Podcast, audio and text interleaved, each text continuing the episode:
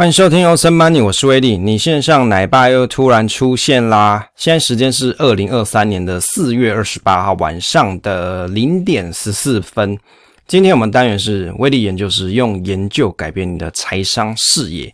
今天我们的题目是碳权是未来的投资趋势吗？节能减碳政策以及碳排放概念股，大概有以上这些内容要跟大家做分享。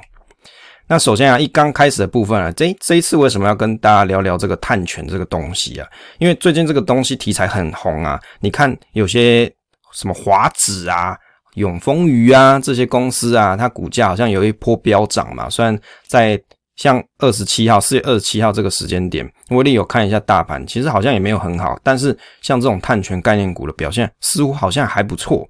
那于是啊，那威利也来观察一下到底碳权未来的发展是怎么样，也跟大家聊聊一下威利所研究到一些东西啊。当然因为这些东西其实它有些东西是还蛮深的，那我只能尽我看到的东西跟大家做讨论。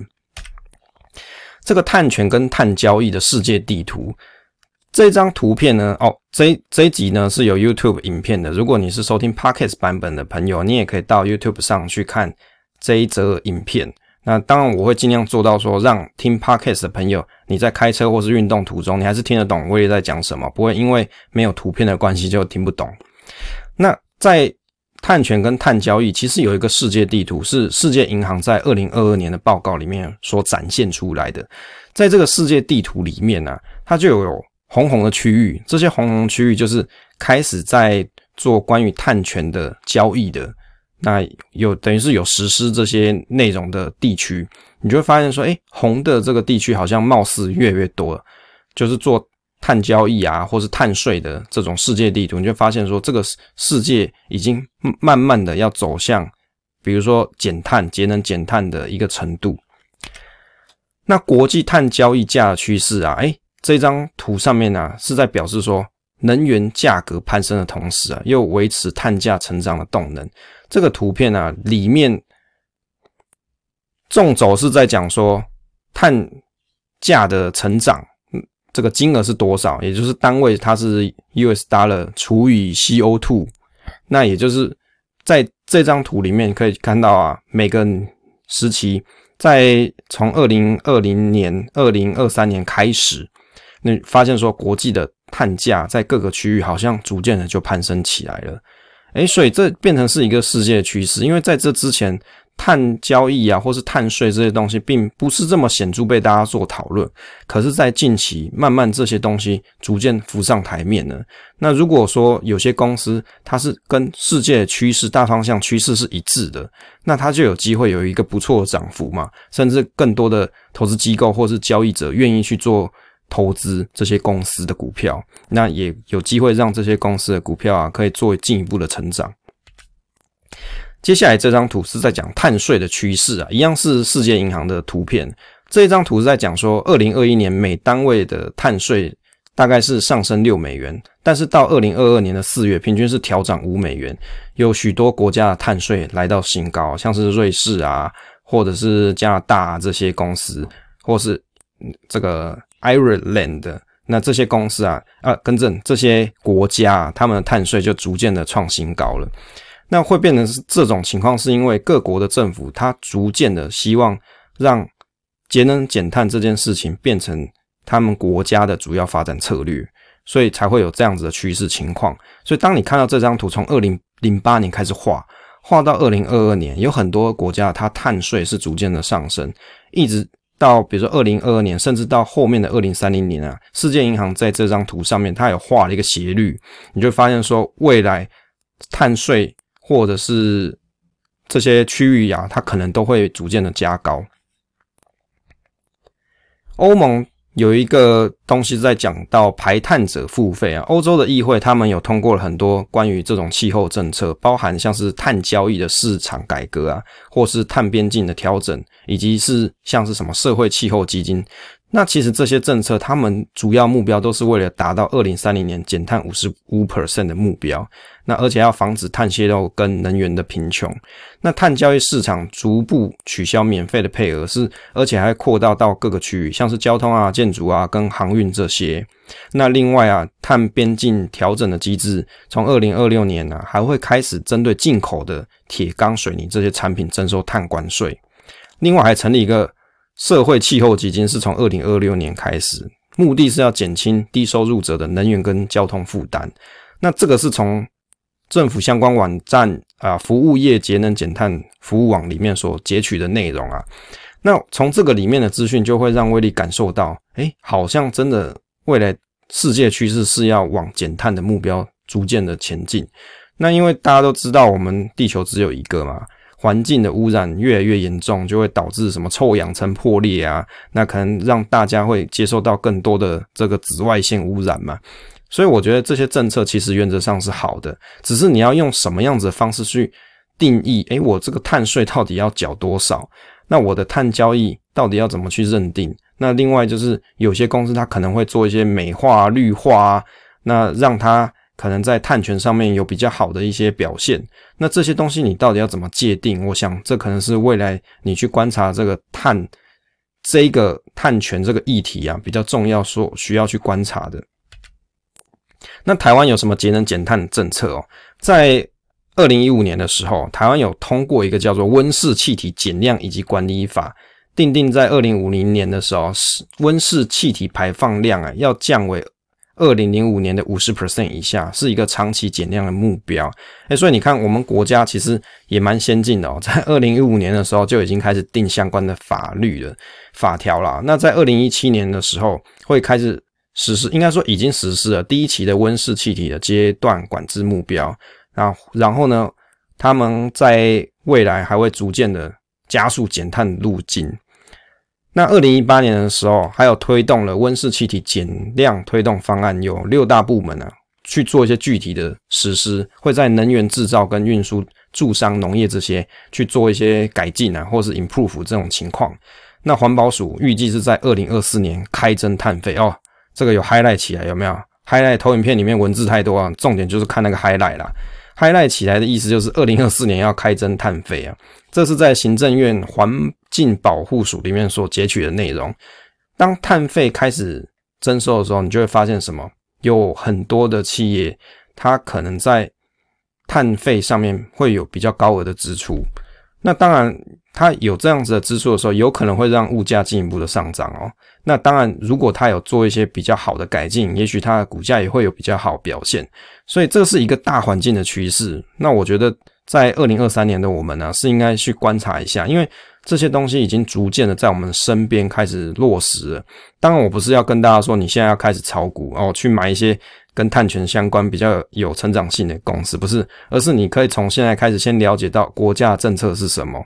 因为国家的政策会驱动着国家的企业往这个方向前进。而如果你要做投资的人，你怎么能不知道政府的前进目标呢？那就好像政府现在在推动电力嘛，像电力相关的电网改善计划，其实它在可能1-2年前就已经开始讲了。那如果你在这之前你就有逐渐去观察政府到底在做些什么的话，那事实上有很多的公司的股票你是有机会掌握到进一步的涨幅的，是有机会赚到这些机会财的。那碳权也是一样的东西。那我的想法是不是说跟大家讲说你现在看碳权你就一定要先去买跟碳权相关有关联的公司，而是你从现在你就可以开始留意。那当然有时候市场上会针对这些碳权的公司开始有一波涨幅，那你不一定要马上去跟，也有可能你是跟高了。所以在做投资的时候你要先有一个全盘的考量，那在合适的时间，也许有时候比如说市场性大跌的时候，那相关碳权公司未来看起来也是不错啊，那你就有机会在不错的价格里面去做布局啊。台湾是在2050年近零排放政策，其实这个政策漏等其实最主要有讲一些内容是在于能源的转型是要更安全，还有什么产业转型要一些竞争力，那再来是生活转型更永续啊，社会转型更具韧性。那在这里面路径规划有2个，这就是一个重点嘛。第一个就是电力能源要去碳化，再来就是非电力能源去碳化，也就是不管你是电力能源还是非电力能源，它都要做去碳化。那把这个去碳化落实下去，让整个台湾的环境生态可以做一些改善啊，还要加强一些山地的湿地保育，增加自然的碳汇量。那另外有12项的关键战略啊，像现在风电跟光电是台湾再生能源的主力，当然有人每次就会戏称说啊，你看现在那个风力的这个电量超低的，根本就没什么用啊。光电不是说只有白天，晚上哪有什么光电，对不对？有很多人就会戏称你还不是最后要烧煤哦，这个就是关键，因为大家每次在诟病就是在于说，那你要再生能源，可是这些再生能源又不是很稳定，结果你最后还是去烧煤嘛，啊你又不要核能，那你烧煤是怎么样？增加你的碳量嘛，整体的国家的碳量就增加了嘛。那我觉得这东西就是一个未来国家必须要去转型的方式。那比如说你真的还是要烧一些煤来去发电，那你有没有什么方式增加你烧煤换电的这种转换效率？你可以提升嘛。再来就是当去做一些空污的，比如说本来是空污的话，那你有没有机会做一些改善，让比如说利用一些碳捕捉的方式，让可能你排放的这些废气啊是有机会它的碳你是可以捕捉回来，让碳排放不会这么多。这我觉得也是一个很好的方式跟目标。所以有时候我们只是 judge 说啊，政府可能没有想到这些东西，可是其实我觉得在政府的关键战略里面它其实都有提到，只是这些东西要落实是需要一段时间的。那例如说它这里面还有提到一些前瞻能源嘛，你不一定只是要烧碳，它这里面还是有提到说像地热啊跟海洋能是发展重点，扩大生质能使用。那我觉得这些也不错，也是慢慢有开始发展，只是说从这些项目看起来好像没有这么快就可以达到一个机载电量的效益啦。但是这些减碳的措施有哪些减碳措施？像什么资源循环零废弃嘛，自然碳汇，就增加造林啊，或是近邻绿生活这些内容。那这些内容，我相信对于台湾未来的碳排放量应该会有一些改善。碳权到底是什么东西哦？其实碳权就是指说温室气体排放的权利啊，通常是以每吨二氧化碳来当作单位。那碳权交易则是把碳权当作一个商品，通过市场机制来调节温室气体的排放量。所以这里有一个 key point 的嘛，市场机制有没有？因为要钱，所以你就可以用市场机制来去调节温室气体的排放量。如果说你排放这些碳你都没有费用，你也不用缴税的话，那我相信这些公司就没有节制啦。所以为什么世界的趋势慢慢要走向增加这两个 item？碳权主要有两个类型，一个是叫做 allowance， 再来就是一个叫 credit。 两种碳权类型啊，第一个是由政府去设定排放的上限，让企业在配额内做交易。第二个就是企业它通过自愿的方式去做一些减碳的专案，用来去抵消自身的排放哦，也就是它有做一些 project 来达到减碳的效益啊。那提高它利用这种减碳的方式，那可能可以增加它自身的排放量，减少，应该说抵消自身的排放量啊，达到净零的目标，也就是要鼓励大家做节能减碳的这件事情。那通过碳权交易的机制，让没办法减量的业者，因为有些产业没办法，它就是碳排放量很高的业者，那他就有机会去购买别的业者所剩余的碳权，用来抵消自己的排放量。但是因为你要这样子去买，就会变成什么？你会有 cost 增加嘛 ，cost add 啊，那变成是要么你的商品你要卖更贵，或者是你要从你的生产制程里面去改善，让你的碳排放量是变少的。那我相信后者是比较好啦，为什么？因为你把你的成本增加起来的时候，消费者未必要买账啊。那你的竞争对手要是在碳排放量的改善方式比你还好的话，那可能市场的优势就被竞争对手所抢走了。这个碳权交易所，证交所跟国发基金在今年2023年中成立台湾碳权交易所。那董事长是什么？就是台湾证交所的董座林修明啊。我觉得很奇怪，为什么碳权交易所是要找我们证交所的董事长来处理啊？真的很奇怪，为什么碳权交易要跟股票证券市场交易的老板是同一个人啊？这我是搞不懂啦。但我想是不是临时先找一个人来挡一下。这个交易所它会提供什么？国内外的碳权交易跟咨询服务，目的是要协助企业达成2050年的净零排放目标，要创造什么经济环境社会效益嘛。所以这有一个很大的大义哦，这个 big picture 哦就已经跟你讲了，要2050年的净零排放。国内的碳权交易是要使用减量额度制度，那环保署会针对企业设定一些减量目标，而且限制企业购买碳权的比例，是要鼓励自主减碳啦。所以重点是什么？要让他自己去改善你的制程啊，不要排那么多碳出来啦。哦，这个才有办法达到2050年净零排放的目标。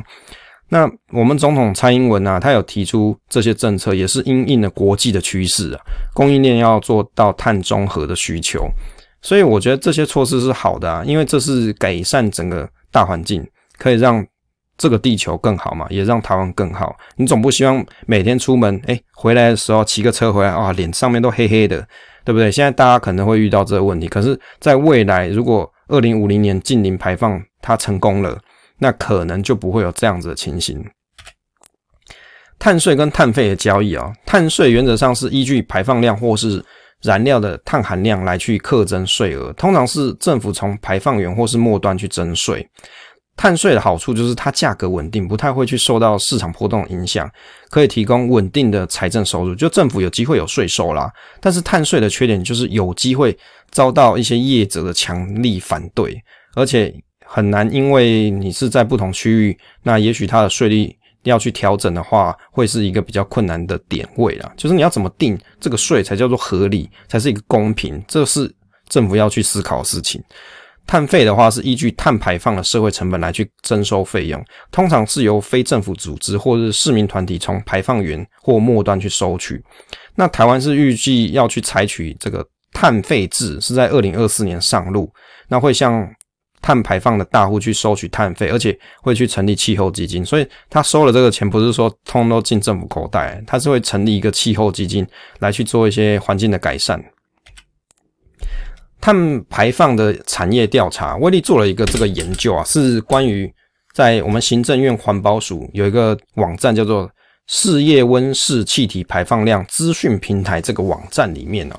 它上面所收录是到110年12月31为止。那在这里面所看到的碳排放量最大产业是什么？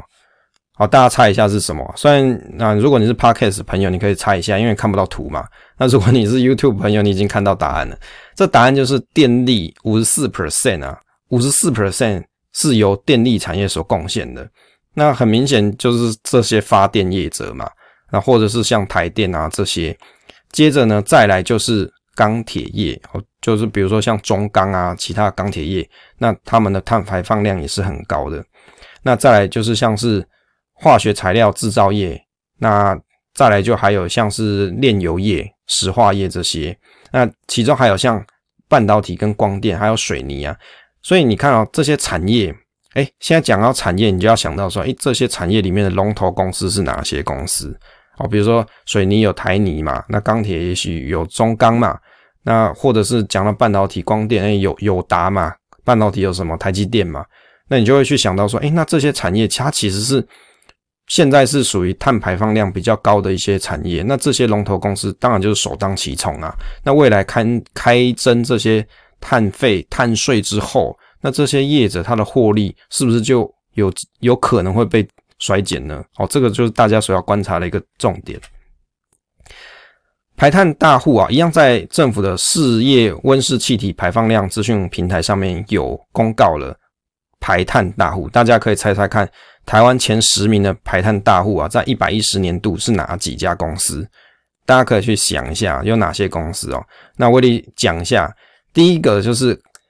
康宁显示玻璃，再来就是友达光电，再来是台积电。还有华新丽华这最近这股价也不错就重电业者嘛。再来有台湾美光，还有台湾电力，还有敦南科技公司，还有汉宇彩晶又是面板。再来就是联华电子联电啊联电也是半导体嘛。再来就台积电。你会看到说这个排碳大户怎么很多都半导体，不然就面板嘛，不然就电力公司。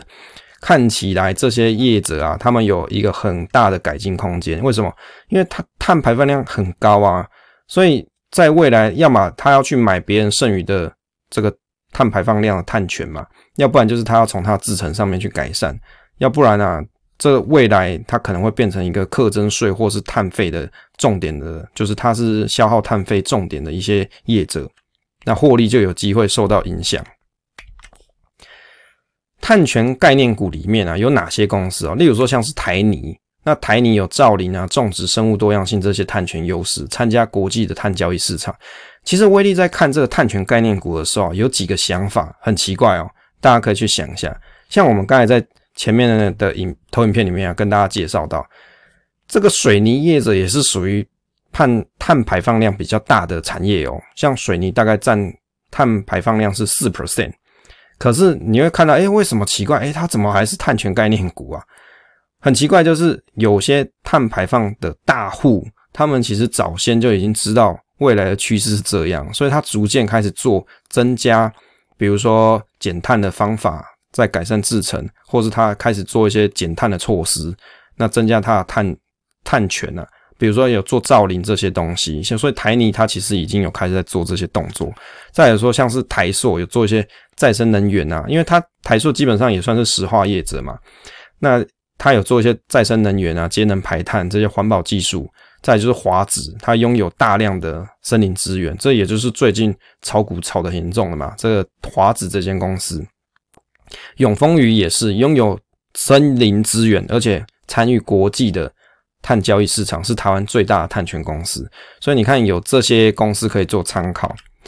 再来还有台达电，台达电我觉得是在台湾电力发展里面蛮重要的一间公司，因为不管未来电动车的电动桩或者是重电相关的一些电力产品，那台达电都有一个比较重要的琢磨啦。所以你如果在台湾要投资电力相关啦，除了你直接投资像重电相关的，比如说中兴电这些以外，那还有其他的产业发展的公司，就像台达电这些公司是可以做参考的。那台达电它有做一些像节能照明啊、电动车充电嘛，或者是一些智慧楼宇管理方式，也就是它可能做一些智慧大楼的管理去节电，而且有发展像太阳能啊、风电这些再生能源。那台积电呢，是致力于制程的效率，台积电的制程效率其实做的应该算不错啦，比如说他们在水资源，以前威力有做过水资源相关的介绍，应该忘了。好像在1年前还是2年前的时候，有做过水资源概念股相关的研究嘛，跟大家做分享。那台积电在水这一方面的回收是蛮好的，它在减少废弃物啊、废资源，其实做的好像不错。那降低能源消耗这些环保措施，而且在承诺2050年要达到净零排放的目标。但是你看哦，刚才我们在前面投影片，台积电是什么？排电大户啊，在110年啊。而且它好多废不厂，刚才这上面就有讲到说，比如说像是哪一个废不厂了，是15厂，再来像18厂，这些都是排碳大户啦。但是它在未来要做到零排放，我相信台积电应该是可以做得到啦。如果台积电都做不到，可能台湾也没什么公司可以做到。那11档台湾碳排放概念股啊，这是威力去问那个神奇的 ChatGPT 啊，这 AI 跟我讲的，所以把它列出来。上面所列就刚才所提的，像台泥啊、台塑、正隆、华指、永丰余，怎么都是纸类公司。再过来就是中钢、联电、台达电、台积电、半导体啊、电力相关的嘛。再来还有农林，还有日月光，日月光也是半导体产业嘛。那这些反而是很多都是排碳大户啊，反而它是一个碳排放的概念股，因为他们已经在做这些事情了，比如说减碳或是种树嘛，或是增加制程效率嘛，所以他们已经在做这些事情。那农林是森林木材跟生质能源，大概有这些琢磨的相关啦。台湾最大的碳权公司是永丰余啊，目前威力所查到的资料，它拥有大量森林资源，可以通过造林绿化方式去产生碳权，参与国际的碳交易市场，也是台湾第一家通过国际碳标准认证的公司，而且跟多家的国际企业合作，提供碳中和的服务。那永丰余的碳权交易额度在台湾市场是居于领先的地位。这个是什么意思啊？这个意思就是说，如果以后有缺碳权的公司，但是它还是要生产嘛，那怎么办？跟永丰余买嘛，要跟这些碳权额度比较高的这些公司来去做购买。当然我相信它是会有列一个上限啊，不可能说让每个公司都无限制在市场收购碳权啊，一定会有设置一个上限值啊。好，那但是呢，如果你要买的话，那你就可能要去找像华指、永丰余这些公司去买碳权啊。那我觉得这是一个可以观察的重点，并不是说永丰余就是现在这个时间点这个 moment 就是一个很好投资机会，不是，而是我们刚才所讨论到嘛，台湾的政策目标是在2050年前要达到净排放嘛，那也就是在这之前有很多产业它还没有办法转型的产业，那它还是需要碳权的时候，那现阶段它可能要向这些公司去做购买。那对这些公司来说，除了它本来做的产品啊，比如说像永丰余去做一些卫生纸嘛之类的，那碳权的交易收入也许就会是一个不错的来源啊，对于他公司是有收益的。那我觉得这就是一个可以观察重点，但什么时候合适买进就靠各位投资人自己去观察啦，去研究啦，这个威力就不做琢磨。好，最后结论啊，总结一下，这个环保署在2024年要去开征碳费，那国内的企业发展逐渐转型嘛，你得要逐渐转型，不然你就被淘汰了。减碳的企业会成为未来产业的趋势，高排碳量污染的这些产业，你就必须要有更高的成本，你才可以生产啊。那就代表说，你得要在你的制程上去着手，去让你的制程减碳。那再来，你必须要转型哦，我不要再做比较高排放量的这些产品了，我要去转型做一些低排放量的产品，或是不排放的。